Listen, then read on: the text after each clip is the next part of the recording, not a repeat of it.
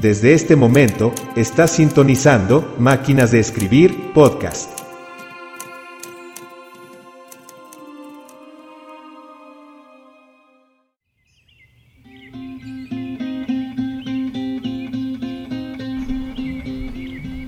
Bueno, suenan los pajaritos, todo divino. Y ya estamos, ya estamos, no estamos. Estábamos todavía, pero ahora sí estamos. bueno, ¿Estamos en vivo? estamos en vivo, sí, estamos en directo por, por Instagram. Muy bien. que es la, es la primera vez que lo hacemos, eh, lo, que, lo que es todo un logro hoy, porque bueno, hubo artefactos que traje incompletos y por tanto hay cosas que no, no, no funcionaron porque evidentemente faltan piezas, así que seré un poquito más organizado porque mi caos provoca más caos y esto es, es una cosa de no creer. Eh, pero, pero acá estamos. Eh, a la gente que nos está ahora en este momento viendo en Instagram, a través de la cuenta mía de piloto literario o con Diormur oficial. Eh, tienen, si tienen alguna consulta para hacer, lo que se les ocurra, bienvenidos sean sus comentarios. Nosotros estaremos atentos a eso. Eh, quienes habla de este lado, por supuesto, con de Ormur, muy bien acompañado como siempre, con Rodolfo Maldoror. ¿Qué dice, gente? Y estamos así eh, en este episodio de reencuentro. Que, que bueno, que ya hace muchísimo que no nos juntábamos a hacer este Es podcast. Que amamos, ¿no? Porque eh, de todos modos veníamos hablando y era como, pa, loco, esto qué bueno hubiera sido grabarlo. Era como así. Porque nosotros cada vez que hablamos decimos, este, esta conversación está buena para grabarla. Porque mirá, mirá. Es, ¿eh? es que hablamos cosas interesantes, ¿eh? Sonará vanidoso que lo diga yo, pero, pero hablamos cosas interesantes. Yo estoy Eh, intentando compartir Ahora, este- ahora yo quería, le había preguntado a, a Rodolfo cómo había sido su semana, eh, porque tuvo una semana muy aje- ajetreada. Recuerden que él es profesor, que es docente de literatura eh, en secundaria. Entonces me contaba que estuvieron de despedida, ¿no? La Sí, despedida señor. de año. Sí, señor, tuvimos despedida de año hoy. Eh, fue, fue, fue muy divertido, fue la verdad que se despidieron a los cuartos y a los terceros años, la verdad. Eh, estuvo muy, muy, muy, la verdad, muy emotivo. Me hicieron hablar por el micrófono. me ovacionaron. Eh, me quieren mucho los gurises y yo los quiero mucho también a ellos, ¿no? O sea, es, es, estuvo muy bueno, la verdad estuvo muy, estuvo muy divertido. Bueno, me alegro, me alegro. Sí, Te pusiste sí. un poco, un poco nostálgico, Sí, ¿no? sí, sí, sí, tal cual, tal cual, sí, sí, me puse, me puse ahí, me, me, me emotio- me emociono con facilidad yo, ¿verdad? No lo voy a negar. Yo, yo estoy probando por primera vez, porque siempre quiero probar algo nuevo, soy muy así, y estoy probando un, un té helado con sabor un poco a limón. E- Es, es como una bebida extraña esta, porque no me deja muy claro si estoy tomando limonada, té, agua, ya al final es como una gran mezcla. Está bastante bien igual, vos me dijiste que, que me iba a gustar. Obvio, obviamente, boludo. Así nos, nos hidratamos y no se nos seca la garganta. Bueno, las novedades. Las novedades que tenemos, la verdad que son varias. Hoy va, va a ser un podcast muy especial porque el tema que traemos es un tema que a nosotros de por sí nos apasiona. Y como nos apasiona, yo no sé, dijimos que vamos a hacerlo de una hora y bueno, seremos fieles a esa durabilidad. Obvio. Porque en realidad este tema, si por nosotros, hacemos toda una temporada hablando de esto. O sea, Mal, boludo, mal. es, es así. Eh, me refiero exactamente a vampiros. Y, y podría decirlo en la literatura, pero no. Hoy pensaba, en la literatura, pero hay de todo. Y como el podcast es complementario con otras disciplinas, como bien sabrán o bien recordarán de episodios anteriores, dije, bueno, está el cine, están los videojuegos, hay cómics, hay de todo para hablar del tema. Así que... Antes de comenzar, de inmiscuirnos con estos chupasangre, eh, quiero contarles que, que estamos en una librería con un ambiente muy eh, rústico, muy agradable. Yo le decía a Rodolfo, te va a gustar porque te va a hacer acuerdo al tonel de amontillado de Edgar Allan Poe. Porque es una cosa así, ¿eh? Sí, sí. Eh, para la gente que nos está viendo por Instagram, eh, bueno, a ver, voy a mover un poco esto, a ver si no tiro nada. todo, conde. Eh, espero que no. Ah, ah, Vas a destruir todo. Vas a Bueno. destruir todo, conde. La verdad es que como está todo puesto en un atril, con, con la luz, es como, no se ve mucho para la gente que está ahí, estoy haciendo tremendo relajo. Y al final, bueno, Eh, de hecho, foco te saqué, acabo de sacar de escena a Rodolfo, acabo de cortarme Ahí, yo. ahí. A ver, bien. Yo creo que voy a bajar esto igual. Bueno, mandale. Un poco así. Así, ¿no? Sí, señor. Sí, nos vemos un poco. Sí, señor. Eh, la cosa es que estamos en el Yelmo de Mambrino. En la librería de Yelmo de Mambrino. ¿verdad? Nos recibieron nos acá. dio el espacio para Sí. que grabemos este podcast. Estamos súper contentos y muy agradecidos con todos los chicos y chicas de la librería. Y, y estamos un poco fascinados también, ¿no? Yo Sí. no conocía esta Sí, parte. Estamos en un, en un sótano. eh, eh, y la verdad es que no, no conocía. No conocía esta parte. es, es muy lindo, la verdad. Sí. Hay, muchas cosas buenas también. De- estuve mirando los libros y estaba como, como embobado porque hay mucha cosa buena, honestamente. Hay mucha teoría literaria, mucha crítica literaria. Hay, hay de todo, la Ellos, verdad. ellos es- tienen, ellos tienen las guías del escritor, que son de los libros que más, más me gustan a mí que colecciono. Ahí va. que son para aprender a, a escribir eh, novela, cuento, teatro, eh, muy, muy buenos, ¿sabes? Ahí va. Tienen eso, que son libros difíciles de conseguir en Montevideo. Y los Ah, tienen. Yo no, no voy mucho por ese lado, Mm. yo voy más por el tema de la crítica y de la, La teoría literaria Sí, y, sí. y veo que vi- tiene mucho, vi que hay de, hay de todo, está muy bien, la verdad que, que Uf, está muy estamos bueno. rodeados de libros, así que yo creo que la mejor energía es esta. Sí, señor. Eh, es bueno, hoy estamos exactamente a 3 de diciembre, hoy es el cumpleaños de Ozzy Osbourne, así que a, cumpleaños de a su salud Ozzy. Una persona muy importante en, en la historia de mi vida que hoy en día ya reconozco que no escucho más.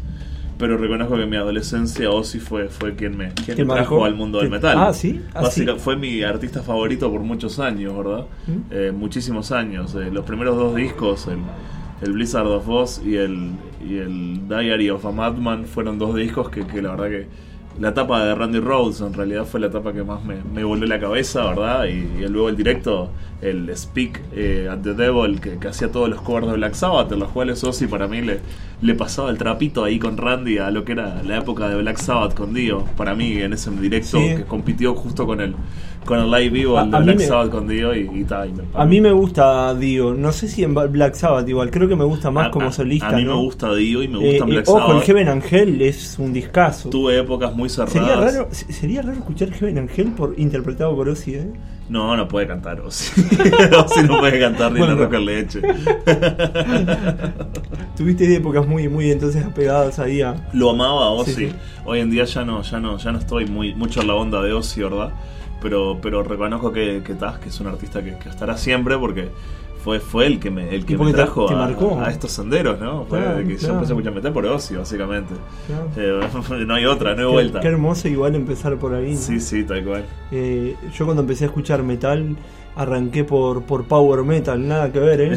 Todo power metal. Escuchaba bandas como Dark Moor, que son de España. Sí, claro, escuchaba, cómo no. Elisa C. Martin, que era- Avantasia, era vocalista esa. Con Tobias Sammet. Sí, eh, claro, pa. bueno, Bandunes, Conde, ¿cómo Eh, que? Bueno, escuchaba Halloween, que por ahí de última es más Yo conectado soy fan con de Halloween, o fui fan, no sé metal. si considerarme fan todavía, pero fui. Sí, bueno, cada tanto escucho de nuevo porque Halloween me parece una, una banda muy importante. Que, me, Sí, que sí. me gusta, o sea, Gamma Ray, yo qué sé, no sé qué decirles, pero, pero por ahí, por ahí van lo- los tiros. Eh, obviamente Manowar también. Hace un rato hablábamos de, de eso, de Manowar, que es la banda que de última continúas escuchando. Tal cual. Sí, Manowar, sí. Este- A muerte. Eh, bueno, eso por el lado musical, porque hablamos de todo. Es que tampoco nos veíamos hace un buen tiempo con, con el amigo Rodolfo. Es y-. Y, es como. Es como que bueno, es un, un reencuentro por, por muchos por muchos ángulos. Tal cual, tal cual. Eh, eh, quería decir además, que más, que más, que más, antes de comenzar con el tema de hoy. Ah, bueno, ya directamente podemos empezar. Eh, estuve releyendo este libro que tengo la tapa hecha a pedazos para la gente que lo está viendo por ahí. En realidad, básicamente no tiene tapa, tiene las hojas amarillas. Dice que salió 40 pesos, no sé. Bueno, ahí, a ver que lo muestran. En su momento, sí. Eh, no sé, es un libro que, que ya compré usado o leído, o como se le quiera decir así. Eh, me pareció impresionante la cantidad de escritores buenos que tenía. eh, y también lo compré porque algunos nombres yo no los conocía. Eso es lo que me gusta de los libros de cuentos que vienen con varios autores, que al final me terminan invitando estos libros a, bueno, a conocer a otros autores y muchas veces me ha pasado que digo, opa, eh, este me encantó, quiero conseguir más, más material. Así me pasó con, Ju- con Julio Cortázar en un libro que también era de vampiros. ahí conocí la, la literatura de él por primera vez y en principio, claro, e- ese cuento en particular que él llamó El hijo del vampiro, Julio, le puso así, eh, es un cuento como muy barroco y, y no es muy eh, común viniendo de él, ¿no? Porque él tiene un estilo muy particular, tiene eso de que juega mucho con, con las palabras, ¿no? Todo lo que va generando por, por lo lúdico en la literatura, que era lo que a él más le motivaba, ¿no? Todo, todo el juego eh, que hay al, al ser es- escritor. Y bueno, hoy de hecho estuve repasando ese cuento, me pareció un, un cuento muy... Hoy lo aprecié más, lo aprecié más, no sé si alguna vez lo, lo leíste, pero... No lo leí. Vos sabés que, que me gusta, me gusta de ese cuento que es, es un vampiro bien de horror, ¿no? No es un vampiro romantizado, es un vampiro que es más un monstruo, es, es despiadado, no tiene ningún miramiento por ningún ser humano. En este caso eh, va a quedar un poco espoleado, tal vez que, bueno, disculpen, pero nosotros espoleamos todo cuando queremos, ya saben. Este, pero igual no importa, porque lo que importa es que si leen el cuento les va, les va a gustar igual, aunque sepan eh, que pasan algunas cositas que voy a, voy a decir a continuación. Eh, el vampiro tiene una, una relación eh, muy, muy íntima con, con una mujer, eh, de la que ni siquiera se enamora en realidad, porque lo que él hace es más carnal o más de por apetito que, que por un sentimiento. La cosa es que en cierto grado, en cierto punto del cuento, la mujer queda embarazada, encinta de este vampiro. Eh, me pareció interesante porque hay una teoría sobre que el vampiro en realidad sería estéril. Bueno, el vampiro de Cortasariano parece que no, eh, no es estéril. El caso es que el vampiro se empieza a desarrollar en el, en el eh, útero materno y empieza a absorber la sangre de la mujer desde adentro. Eh, este vampiro no nacido aún, ¿no? Este hijo.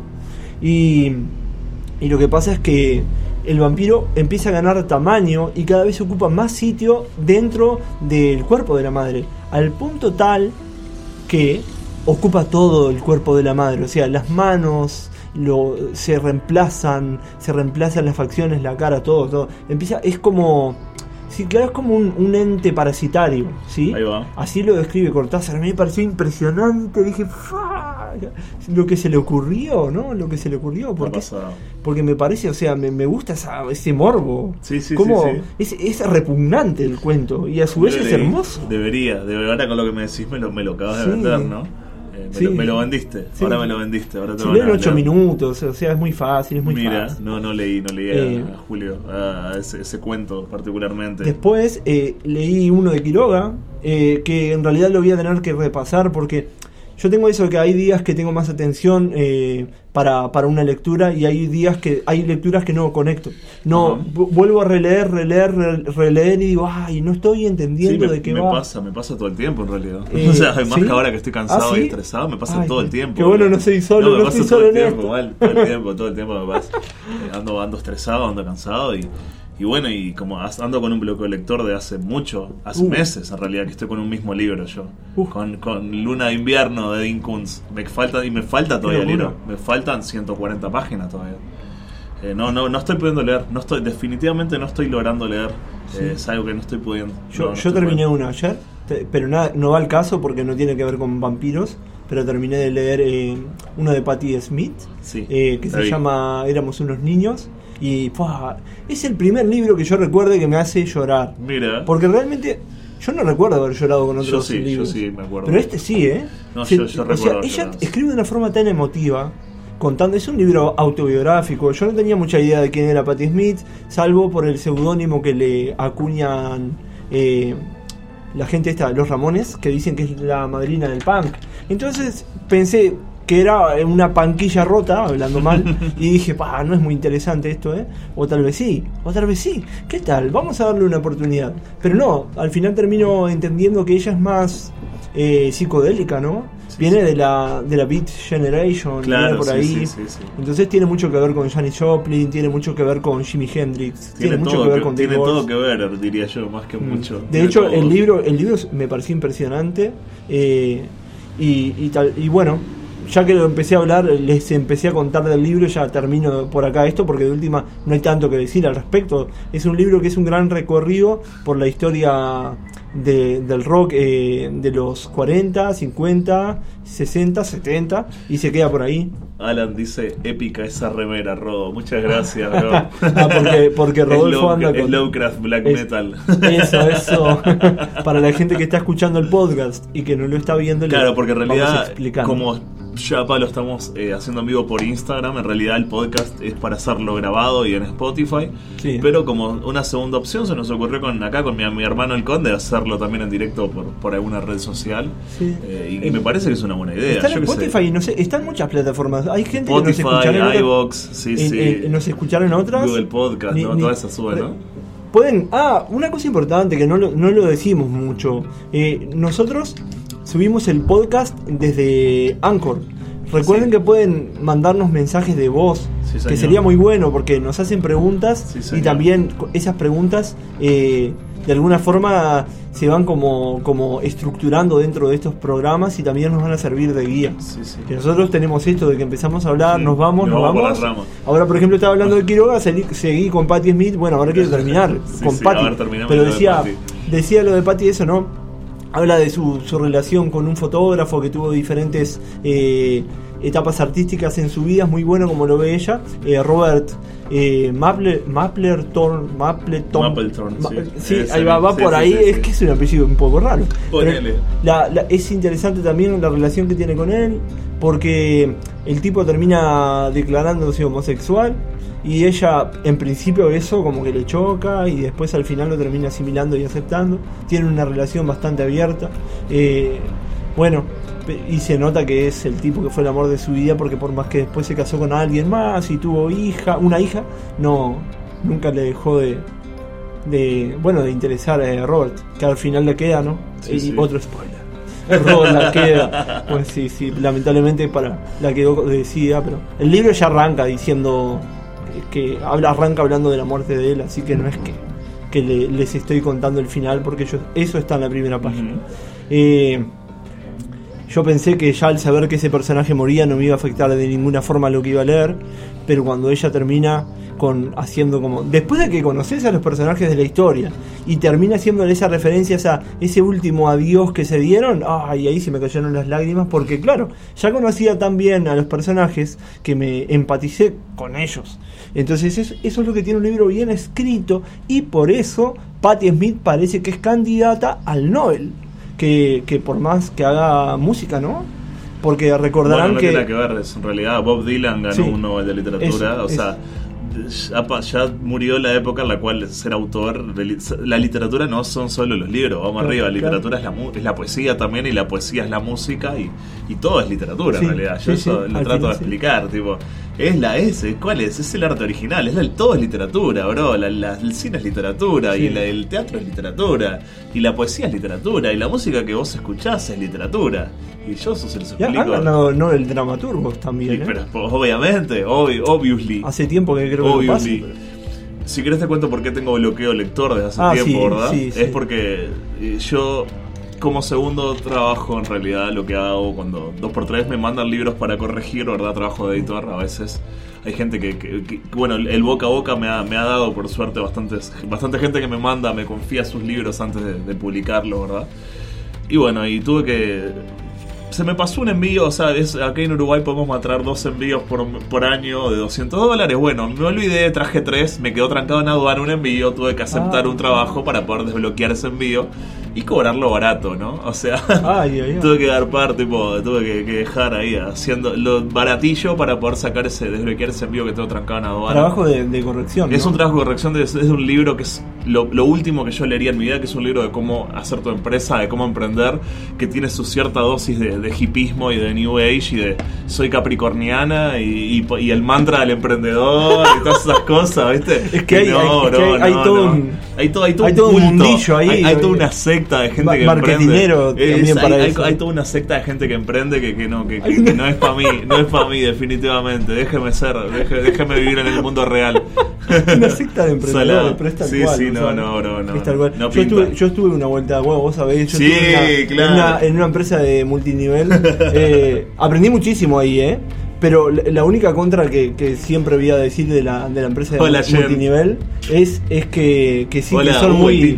Que, que parecen una iglesia, o sea, que, que se fanatizan y que, y que hay una, una super competencia interna, es a ver quién sabe más.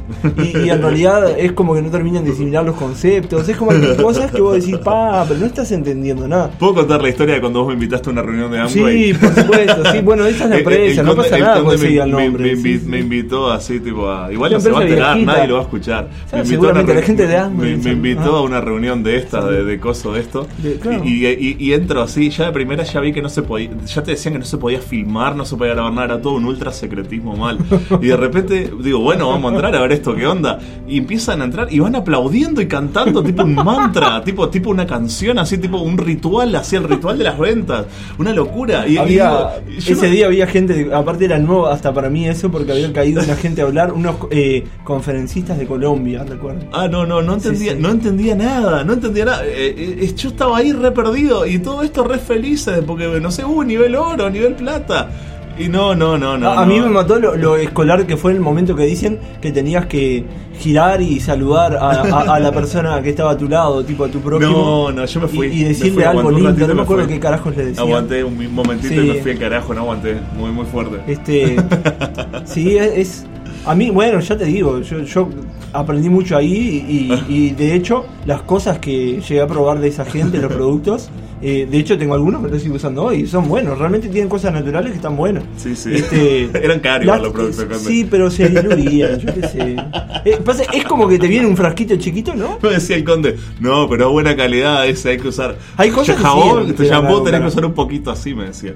Yo disculpe la gente que escucha, pero estoy copado acá hablando acá a la, a la- la gente Ah, de sí. Instagram, a Jen, que está quemado con los pseudo hippies o horoscoperos. Yo también, a veces, a mí me gusta el horóscopo, pero me metí un poco harto. Y no, a la, los Hare Krishna no, no eran en este caso. A mí los Hare Krishna dentro de todo me caen bien. Esto, esto era peor, era, era los Hare Krishna de, de la venta del detergente. Sí, bueno, sí, sí. Y- y le el dicen- shampoo. ¿Cómo que ellos, bueno, la gente que los critica severamente le dice algo como, como no sé, algo del jabón era, no importa, pero todos No lo relacionan por ahí. Pero bueno, vamos a hablar de sí, literatura. Conde, verdad, porque si terminamos no- hablando de experiencias personales con eso. Bueno, nada, que, que decía de Quiroga que, que también hizo, Quiroga creo que le hizo más foco a la ambientación. Sí. Entonces termina siendo un cuento con, varios vampiro, ¿te personajes. de? Me asombra a mí que en un cuento de 5 minutos de duración, Quiroga con el vampiro te hace una intervención de, no sé, una Es- cantidad de personajes. es un gran De relato. hecho, hay, hay como un grupo de personajes que, que, que están ahí, ¿no? Como una multitud. Eh, hay un derrumbe, hay un incendio, hay varios muertos y vampiros. Y bueno, y no entendí mucho, ¿eh? Por al- pero bueno, por algo Quiroga es el maestro, es el gran maestro del cuento corto, ¿verdad? Yo diría que es más maestro Quiroga que Cortázar toda la vida y es más maestro. Quiroga. Vos que decías que Cortázar no es muy de elogiar a otros escritores, ¿no era? Bueno, a Quiroga también dijo que era un, un muy buen escritor. Bueno, lo que pasa es que, Quiroga mucho. fue muy importante para el cuento en Latinoamérica Sí. y el que lo niegue está eh, Acá, negando una acá han dicho que es, el, ¿no? que es el Pou uru- uruguayo. No, acá hay en todos lados y es, el, es que es el Eh, uruguayo y que nos, de- nos, nos peleamos por los, con los argentinos por Quiroga porque ellos lo consideran un escritor nacional también. Porque obviamente Quiroga, al igual que, que Natalia Oreiro, salvando las distancias, y Gardel, se fue, se fue a Argentina, ¿verdad? Porque acá en Uruguay no le daban ni la hora, ¿no? Y bueno, es lo que tiene, es lo que tiene. eh, Es lo que tiene. Sí, se fue a Misiones, además. Sí, hay hay un documental que, que estaba colgado en YouTube, que es hermoso, sobre, sobre la vida de Quiroga en Misiones, y, y tiene un actor que lo interpreta muy bien, y está bueno porque, claro, es esa mezcla entre entrevista, documental, película, una cosa así. Sí, sí. Está excelente. Eh, no me acuerdo cómo se llama, pero... está, lo- se- no sé, lo van a identificar cuando lo busquen en YouTube Buenísimo, seguramente, no, o ponen no, Quiroga documental y sale. ¿eh? Quiroga es, para mí, Es es, top top 5 de, Ah, cuen- sí, de cuentistas del mundo. Yo cuando hablo de Quiroga siempre digo que es, para mí no es solo uno de los más grandes escritores de, de Uruguay, sino que es uno de los más grandes escritores del- de lengua castellana. O sea, Sí. el Quiroga para mí dentro del cuento es... Es, es de lo mejor a nivel de la lengua ya. Solo a, lo, a lo escrito en español, cuentistas como Quiroga hay muy poco, ¿verdad? Mm. Con la efectividad de Quiroga, con, con el manejo de recursos que tiene Quiroga, con el punch que tiene Quiroga para, para, para los remates. Eh, es muy técnico, es muy técnico. Hay un estudio muy profundo en, el- en la literatura de Quiroga que te das cuenta que, que no eso, estos son los hijos que dejó Edgar Allan Poe en el mundo, ¿verdad? Lo Sí. dejó en, no, lo dejó en Lovecraft, lo, eh, lo dejó, perdón, Los herederos de Poe, bueno, sí, ¿no? Lovecraft sí, pero Lovecraft es menos estudioso igual. Eh, más en, en- diría yo que en Baudelaire y en, y en Quiroga, que son escritores que, que nace- o sea, se forman ya leyendo los artículos de Poe, ¿verdad? Lo que es filosofía de la composición, eh, eh, pensando, escribiendo ya y pensando en el efecto, que yo creo que eso tiene mucho que ver con, con lo que fue luego la nueva, la, la nueva narrativa latinoamericana, de lo que le llaman el boom, ¿verdad? Los escritores como García Márquez o Cortázar, que son escritores que ya arrancan con lo que es la parte lúdica, ¿verdad? Y eso de que la literatura no, no termina en, en la pluma del autor, sino que el final de un cuento tiene que ser siempre en la mente del lector, Sí. ¿verdad? Y, y siempre su final abierto muchas Sí, sí. veces, O, o lo lúdico en novelas como Rayuela, que te dice, bueno, léelo como se te antoje, ¿verdad? Sí, ahí, ahí busca, es- es tanto Cortázar como Quiroga, como. Márquez, no sé, mucha gente de, de esa época se buscaba eso, ¿no? Se buscaba que, que el lector se. Y bueno, ahí eso, eso, eso, eso es, eso es ser heredero de Poe en realidad, porque primero, el primero que se empezó a preguntar estas cosas, Mm. por eso que muchas veces dice que casi que el padre de la, de la teoría literaria es Edgar Allan Poe, ¿verdad? Bueno, es Aristóteles en realidad, pero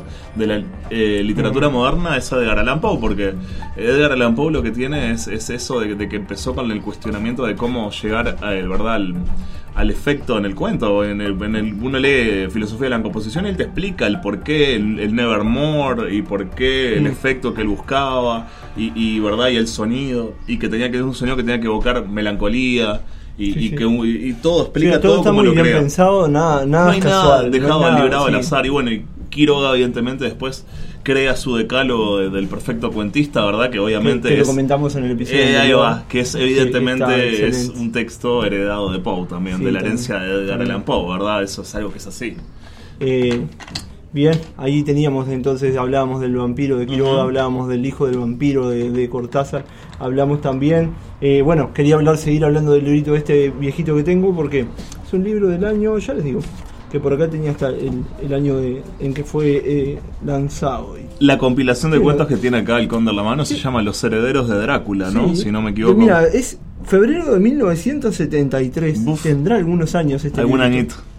Y, y los escritores que participan de los herederos de Drácula son Apollinaire, Sí, eh, Guillaume eh, Apollinaire, sí, Pierre Bentecourt, ¿cómo sería eso? Sí, se Sí, dice así. supongo. Théophile Gautier, eh, Nikolai Gogol. Vasilievich eh, Gogol, Alfred Harry, Hugo Lo, Los Yacono, sí, Aníbal Nazoa, Nasoa, Charles Nodier, Charles Nodier, mira. Edgar Allan Poe, no, no podía faltar el No. nombre, René Rebetes y Ros Rosemary Mary Timberlake. Timberlake. Gente que no Y conozco. yo lo leí hace mucho el libro y hace poco lo volví a empezar a leer y en realidad todavía no lo, no lo terminé. Sí, sí. Eh, pero es hermoso, es hermoso y es el típico, es el vampiro que no es el vampiro romantizado, ¿no? Es, el- es- es también el vampiro monstruoso. Esa es visión el del ser, vampiro me gusta mucho. el ser que sale, sale de la tumba co- con la idea de alimentarse y no está pensando en, en enamorar a nadie, o sea, está pensando en comer. Claro, esa es la visión del vampiro, la visión del vampiro que, que se tenía, digámosle, originaria, originariamente lo que es el mito de, de la zona, Sí. ¿verdad? De los Cárpatos y demás, ¿no? Sí, sí. Que, que es el vampiro como, como ese ser que sale a alimentarse de los vivos, ¿no? Parece que sí. El, no el tema noble y aristocrático de los vampiros, que, que evidentemente es heredero de- del, del- del romanticismo y Sí. de Lord Byron y de. Polidori, ¿verdad? Con su cuento del vampiro, con ese Lord Ruthven, se llama el vampiro, ¿verdad? Que es, uff, es el aristocrático, ¿no? Que luego, obviamente, que Bram Stoker le termina de dar ese, ese giro a Mm. 100% aristocrático al vampiro con Drácula. Claro, y- Stoker es como que el que lleva a, a la cumbre, ¿no? El vampirismo a- a- lo expone de una forma Exacto. eh, eh, brillante, enorme, ¿no? Es, Sí, es- sí, sí.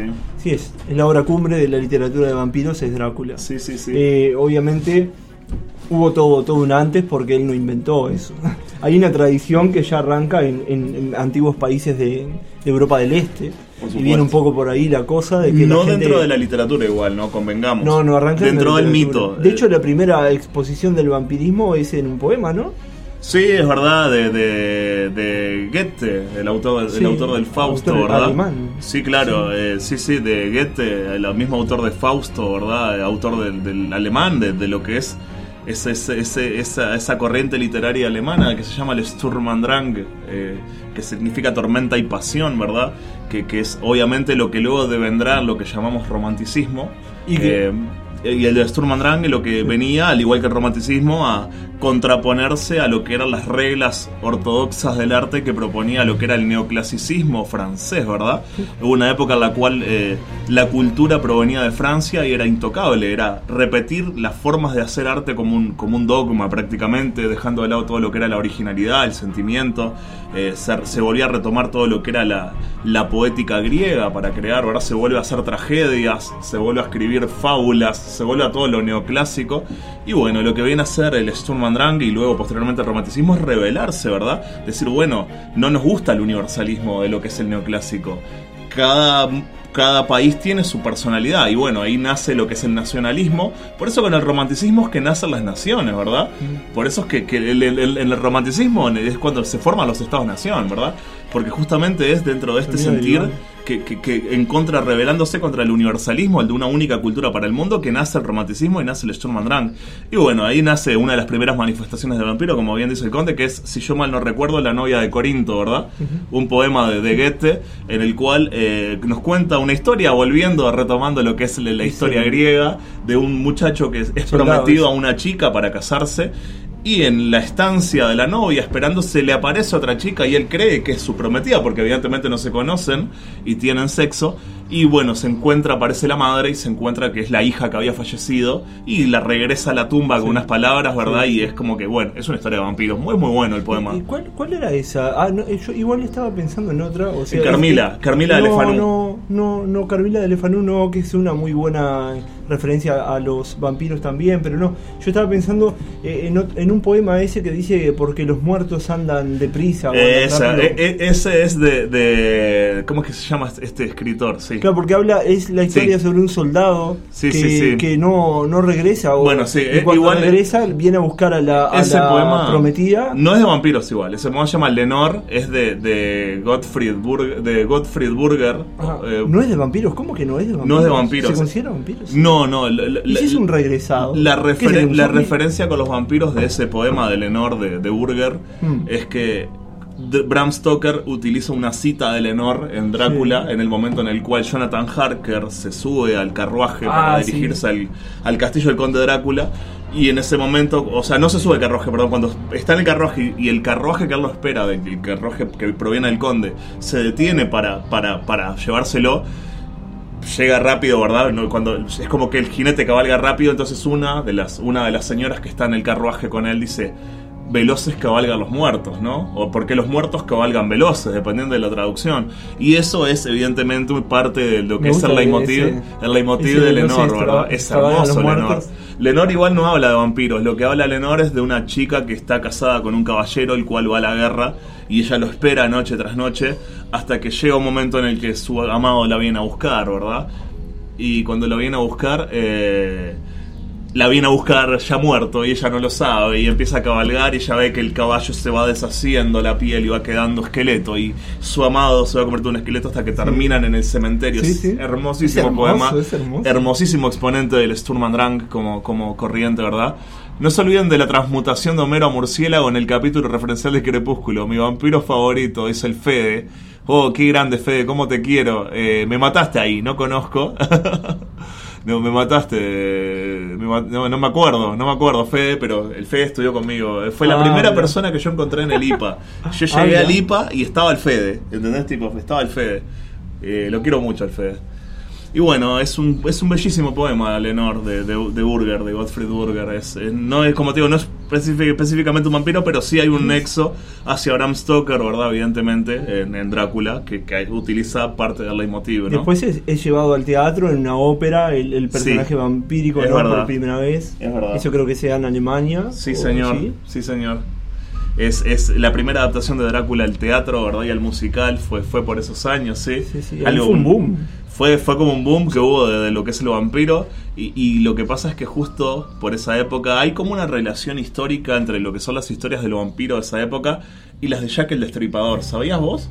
Ah, qué que, que se relacionaron con el vampiro por esa época fue como una coincidencia con las historias de Jack el Destripador y es- ahí es muy bueno. Eso se explica muy bien, ¿sabes en dónde? En el libro que es eh, la versión islandesa de Drácula, de Bram Stoker, que se llama Los Poderes de la Oscuridad, Makt leer, Mikrana en islandés, o ¿Es antes Morkets Marker en sueco. ¿Antes o después de- de- Bueno, en teoría no se sabe, porque en realidad es una edición que estuvo perdida durante 100 años, y es una historia distinta, ¿verdad? Es lo que llama la atención, pero que guarda relación con las notas de Dra- que tenía Bram Stoker para hacer Drácula, que aún se conservan. En base a esas notas parece que Bram Stoker escribió una versión de Drácula distinta, o, pre- o preliminar al Drácula que conocemos, y la vendió a un diario, al Fial Conan, un diario de Islandia, eh, la vendió por capítulos, es decir, vos comprabas el diario y en cada diario te venía un capítulo de la historia, hasta que al final a los suscriptores del diario le regalaban la historia en versión libro. Esta versión estuvo perdida por muchos años, ahora ha sido recuperada por, por un, un investigador y un grupo, un grupo de críticos literarios. Es muy buena, me gusta mucho porque a diferencia de Drácula, no es 100% novela epistolar, es decir, no está compuesta solo de cartas y de diarios, ¿verdad? Sino que tiene un comienzo epistolar, el famoso comienzo de Drácula del diario, el diario de Jonathan Harker. ¿verdad? Dentro del castillo de Drácula. Qué buen recurso el hacer diarios, ¿no? Por supuesto, obviamente. Porque así podías poner muchos personajes hablando en primera persona y, y terminar siendo algo creíble. Eso, eso es un recurso del romanticismo, en realidad. Eso, ese recurso increíblemente Me también... recuerda a Shelley, ¿no?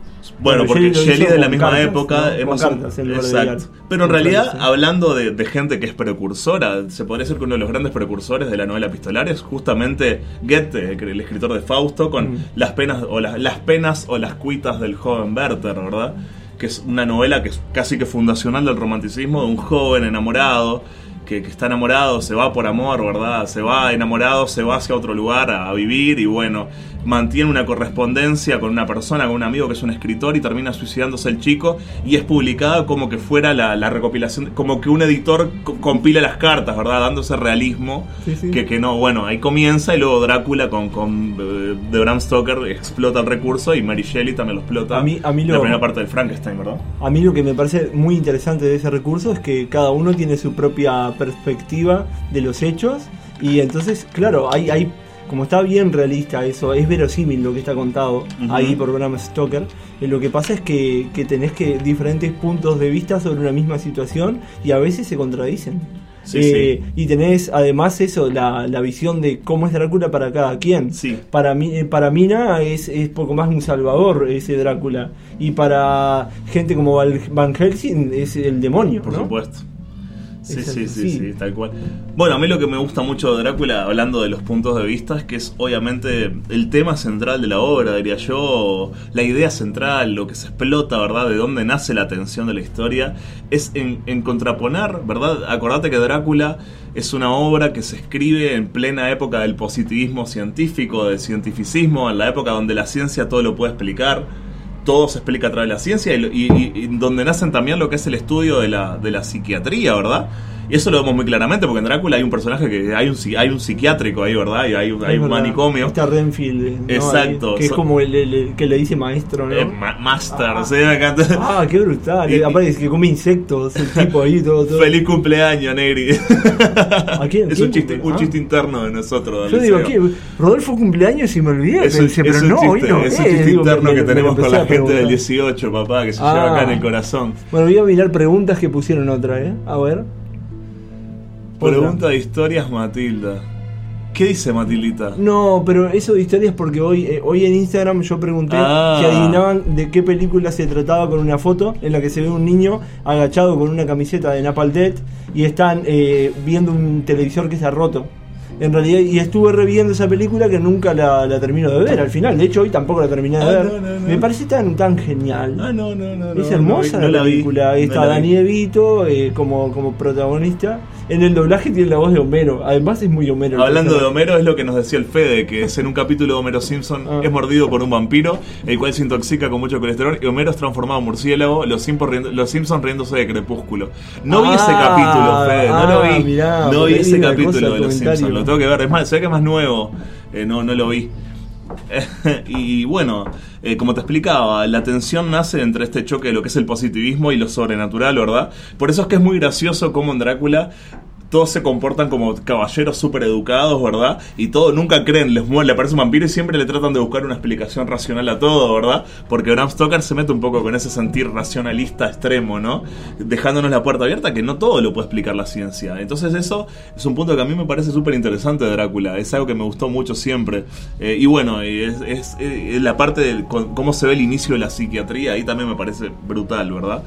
Y cómo el vampiro entra ahí como a eso, esa fuerza desconocida a romper todo, me encanta. Sí, Eh, sí. Y bueno, y ahí y, Van- y me encanta porque Van Helsing es justamente la mezcla entre el típico hombre positivista, pero que también tiene ese conocimiento de lo que es la parapsicología, que Bram Stoker era un parapsicólogo aficionado, ¿no?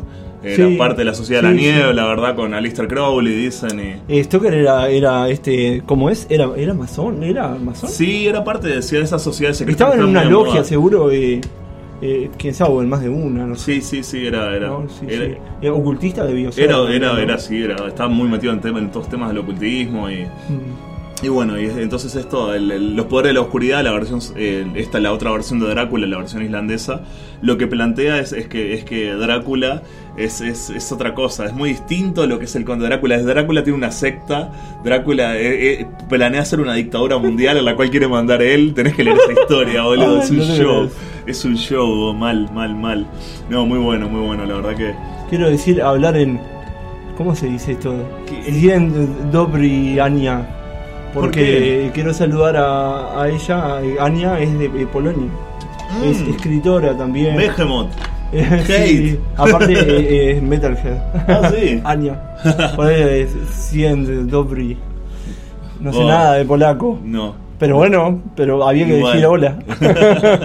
Eh, ¿Qué más? Eh, hablábamos, sí, bueno, ya ahí ya, no, ya vamos a pasarnos directamente al Drácula también del cine porque hay, eh, hay varias adaptaciones. Yo creo que es el vampiro más manoseado de todos, lamentablemente. Y, pero antes de pasar al cine te tengo una novedad. Yo de repente vos ya lo sabías. ¿Cuál? Bueno, apareció un descendiente de Stoker. ¿Otro es más? un, un, un sobrino nieto. Mirá. Y, y resulta que el tipo hizo la continuación de Drácula. Ah, sí. Hizo una segunda parte. Ah, no ¿eh? sabía. Un Drácula 2 se juntó con un historiador, ¿sí? Consiguieron el manuscrito original de Drácula y consiguieron unos borradores en donde eh, Stoker había dejado eh, cantidad de, de pautas que no terminó incluyendo en, en la novela original. Que Mirá. para mí por algo lo hizo. Dijo, Sí, esto por algo no va. Obvio. Y este tipo, que para mí está, es un cazador de fama, eh, eh, porque sería eso, dijo, bueno, ya está. Escribo la segunda parte de Drácula y con esta la pegamos. Entonces vos mirás el libro y está el nombre de él súper grande, ¿no? Es, es como decir, ¡guau! Volvió Bram Stoker desde entre los muertos. ¿Qué es esto? Bueno, resulta que empecé a leer el libro. ¡Ah! ¡Ah! Empecé con una expectativa, pero con una expectativa, ah, expectativa buena, porque arranca muy bien arranca muy bien realmente. Eh, que creo que ahí se nota que en realidad no sería este sobrino nieto, sino que eso que arranca debe ser algo es- escrito por el mismísimo Stoker y por eso está muy bien equilibrado. Pero lo distinto es, no es en formato de, diarios, eh, eh, que me pareció interesante. Está escrito en tercera persona y a su vez es una tercera persona que se acerca más eh, al, al- a cada personaje. ¿sí? Es un tipo de tercera persona que se compara mucho en el cine como que fuera una cámara, una cámara de cine que te persigue, ¿no? que te sigue. Ese tipo de, de narrador eh, omnisciente. No me acuerdo bien cómo se llama, ¿eh? Voy a Ah, buscar, voy a buscar. eh, ese, ese- ese- tiene un nombre eso. tipo, Vamos Menem, dice Johnny. Eh, Me la redebo a Drácula la novela, Johnny. No sos malo, vos. No. Está en todos lados. ¿Cómo te vas a ver Drácula, bro? Sí. La Ya- verdad. Ya, póngase a leer Drácula. ya Sí, sí, aparte que se lee en un tirón, es re No sé si en un tirón, es un poco larga. Buah, es un yo- poco yo larga y tiene momentos de. Varias veces en mi vida, sí, no sé, yo, Yo, creo que la un novela tirón. epistolar ha envejecido mal. Fue uno de los primeros libros que leí, ¿eh? Ese. Bueno, está, vos porque sos especial, Conde.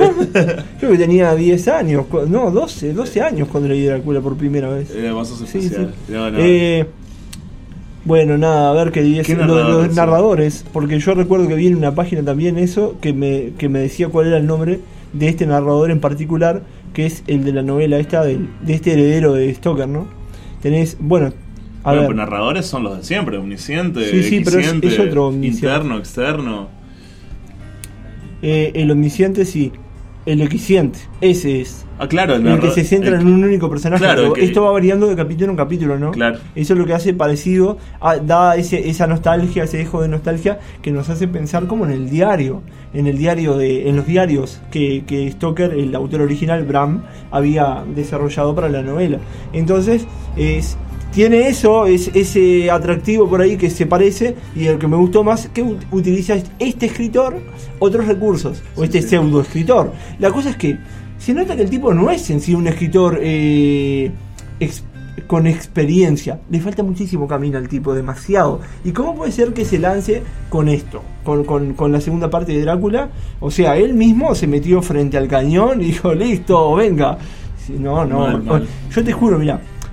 Arranca con lo, lo que pasa después. Eh, Harker y Mina tienen un hijo.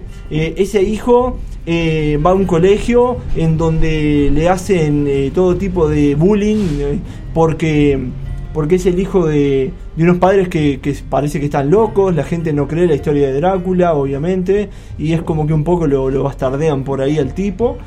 Y todo eso es perdonable igual. Tenemos igual que, que Harker es alcohólico, que su matrimonio con Mina está muy mal. Tenemos a personajes como Quincy Morris, creo que ese se salvó. Hay unos que se murieron. Sí, sí, pero, sí. pero bueno, en, en- en la novela de Drácula. Bueno, la cosa es que. Quincy es- es que muere, Quincy, está, ¿Quincy es el que muere? No me acuerdo. O Basil debe ser el que queda vivo. Bueno, no, ahora no me acuerdo bien. Pero hay un personaje que es uno de estos. eh, estos nobles que pretendían a, a Lucy Westenra. No, era así, ¿no? Sí, sí, Lucy Westenra. eh, eh, que era una, una chica que, que estaba como la prometida, es la novia, es la novia prometida. Es esta época no Eh, victoriana en la que la mujer es ofrecida a un noble eh, eh, a bien de, de después eh, hacerse con sus bienes, ¿no? Sí. Claro. Bueno, viene por ahí un poco la cosa y bueno, y esta, esta flaca no, no, no daba puntada sin hilo y estaba mirando a ver quién le gustaba más y quién tenía más dinero, pero ya, ya directamente se, se comía a, a los tres. Sí, era sí, la sí, ella pretendida, ¿vos te jugueteaba, era una chica juguetona, no era juguetea. Dice John, es verdad que eso del romance solo en las pelis y en la novela es maldad pura, sí, es... En, las no- en, en- en la- en Drácula, de Aaron Stoker, Drácula no tiene ningún momento romántico ni ningún No. romance perdido con nadie. Eso es, eso se lo debemos al, al, folclore del cine más que nada, ¿no? Porque no, Drácula no, no tiene, no existe, no, no tiene, no quiere. Es Y de monstruo. hecho, y de hecho Drácula eh, no, no muere con el sol, solamente Sí, se claro, solo se debilita, pierde los, pierde los poderes, ya no pero se no puede convertir en sol. niebla. Después se, hizo todo un grito ahí eh, falso Claro. con el cine que lo llevan como que es el vampiro que Bueno, se- bueno, en realidad el, fuego el mito, yo creo que el mito del vampiro muerto por el sol comienza con la película Nosferatu de, de Murnau, Ah, que oh, es en realidad hermosa es Drácula sin pagar derechos, ¿no? Sí, sí. Eso es lo que es. porque perdón. no, no había forma. No había no, no se se llegó a un acuerdo. Eh, Murnau hizo, hizo quería hacer Drácula, no pudo comprar los derechos, hizo un vam- cambió el nombre al vampiro en vez del conde Drácula, le encajó el conde Orlok y hizo, hizo Nosferatu y bueno, y después la, la viuda de Bram Stoker hace un juicio a los productores, ¿verdad? Y lo gana y por eso es que destruyen todas las copias de Nosferatu que existen. Es una película condenada a la desaparición. Y de los pedazos de las llamas se recuperan trozos. Y de los trozos se hace una cinta. Y esa es la cinta que tenemos hoy en día, ¿verdad? Sí, sí. Por eso es que se ha perdido la música, por ejemplo. La música no se sabe cómo era. No se sabe la música que tenía. Eh, y, y bueno, lo que le- yo creo que la película. No, pues cine mudo eh, con música. Tal cual. Lo La- ambientado, es claro, para que no te duermas ahí debe ser. pues. Tal cual. Los diálogos había que leer, obviamente. Tal cual. La- Yo creo que Eh, la película que es más fiel al espíritu de lo que es la novela de Drácula original y que es justamente una novela y es de Stephen King es Salem Slot, ¿verdad? Bueno, justamente estamos haciendo una- un grupo de lectura conjunta que hoy lo cerramos. Sí, Eh, vamos a hacer unos cuantitos y hay gente de Chile, hay gente de Argentina y gente de Uruguay. Mirá, yo de lo traje momento. acá. Eh, ah, ahí está, Slot. Y, y bueno, yo lo voy a comprar porque lo presté, decía eso en el grupo yo de, de lectura, lo presté y jamás me lo devolvieron y es un libro que, que de hecho eh, no terminé de leer. Comencé a leerlo, me lo pidieron y ya estaba yo un poco descolgado. A mí me pasa con, con Stephen King eso, de que el tipo eh, me atrae con su literatura al principio, pero cuando llego más o menos a la mitad del libro se me hace denso y lo termino largando. Así que para mí va a ser como como un, un ponerme de acuerdo con él ahora, ¿no? Un, Ajá. un- un obstáculo a salvar también. Sí, yo- porque yo tengo- voy a terminar de leer este libro. Yo tengo, yo no Voy- soy muy voy- fan, no soy nada fan de Stephen King en realidad, o sea, yo obviamente yo vengo de- del estudio de la literatura, entonces para mí Stephen King siempre fue muy bastardeado, es que es muy bastardeado dentro del lado académico Stephen King. Eh, y yo no puedo, es como que nunca podía, o sea, yo siempre decía, para leer a Stephen King luego a Borges, ¿no? Pero, pero está, es, es- como Sí, que está. eh, muy distinto. Llegó un momento en el cual después leí mientras escribo de Stephen King, que es Uh, un brutal. libro en el cual él es muy autobiográfico, es- pero tiene muy buenos tips. y explica para su proceso creador, ¿verdad? Y cuenta Yo su lo empecé a vida. más ahí. Yo también. Y me enteré que era profesor y ahí, ahí hubo una la conexión. muy, sí, y la historia es muy uruguaya, ¿eh? Claro, sí. Parece la historia del típico de, de Uruguay porque No el tipo bola. vive muy marginal con la mujer y, Toma con, y texto, con, ¿no? con- con las hijas y lo que resulta es que, que trabaja en principio en una tintorería, la mujer no me acuerdo en qué era que trabajaba, además Sí, sí. Tabita King es escritora también. también, son todos escritores. Es, es brutal, ese libro hay que comentarlo en otra ocasión para que ahora no, no, no se nos haga tan denso y tan largo esto. Pero bueno, nosotros vamos a tener que ir cerrando por acá Sí. el, el podcast del episodio y seguramente hagamos parte 2 de Sí, vampiros. cómo no. Porque este, este tema da para, para. Eh, así que si ustedes desean dejarnos sus preguntas, lo pueden hacer a través de la aplicación Anchor. Buscan allí, eh, lo, la encuentran en Google, ponen en Google Anchor y ponen máquinas de escribir podcast. Y ahí les sale. Y ahí mandan su nota de voz y nosotros encantadísimos de contestar. Y síganos en Instagram y ahí también nos pueden preguntar. Sí, en Instagram, también. el Instagram del, del máquina de escribir. Sí, también, Nos pueden claro. seguir ahí y está. Eh, y ahí pueden preguntar, pueden poner lo que, lo que Yo quieran. ahora, yo ahora lo que voy a hacer es subir, porque estamos en el sótano acá del Yelmo de Mambrino, lo que voy a hacer es subir eh, y comprarme un libro de Juana de Arco que acaba de salir, que seguramente lo comentaremos. Está muy linda esta librería, en el, en se el la próximo, recomendamos, sí. en el próximo episodio. Y les voy a preguntar a ver si tienen en slot eh, eh, en alguna voz otras ediciones, una que no tenga esa tapa verde que Eh, tenemos. a mí la tapa me importa un poco en realidad. A mí lo que me importa Sí, es bueno. el contenido. Sí, bueno, el contenido es lo que más importa. Hay que ver la traducción, bueno, vamos a ver varios, varias cositas. Eh, cuídense gente, muchas gracias por acompañarnos. Eh, nos estamos escuchando y ahora gente. viendo la próxima.